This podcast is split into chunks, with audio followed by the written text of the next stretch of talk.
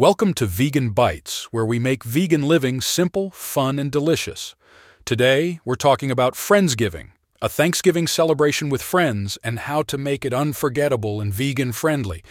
Picture this a table filled with your favorite people and a feast that's all plant based. Sounds like a dream, right? Well, it's easier than you think. Here's how. First, be flexible with the date.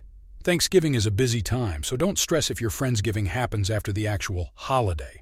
This could even give your vegan friends something to look forward to after their family's traditional celebration. Next, offer gentle guidance. Make it clear that you're hosting a vegan gathering, but do it tactfully. Instead of saying no dead animals, suggest keeping the gathering plant based so everyone can enjoy all the food. Give your friends a list of vegan friendly store bought options or direct them to some vegan friendly recipe blogs. Now, unless you're a fan of cooking for a crowd, you'll want to host your Friendsgiving potluck style. Create a sign up sheet to avoid ending up with 10 platters of hummus and no main course. And don't forget the fun. Plan some games to keep the conversation flowing and the laughter loud. Whether it's a game of charades or a round of trivia, make sure there's a vegan friendly prize for the winner. Lastly, make your Friendsgiving sustainable.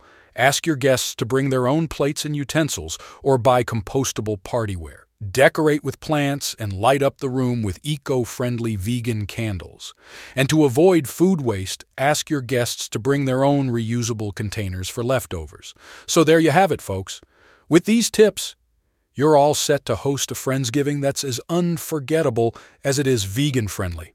Remember, the beauty of Friendsgiving is that it keeps on giving. Until next time, this is Vegan Bites, signing off.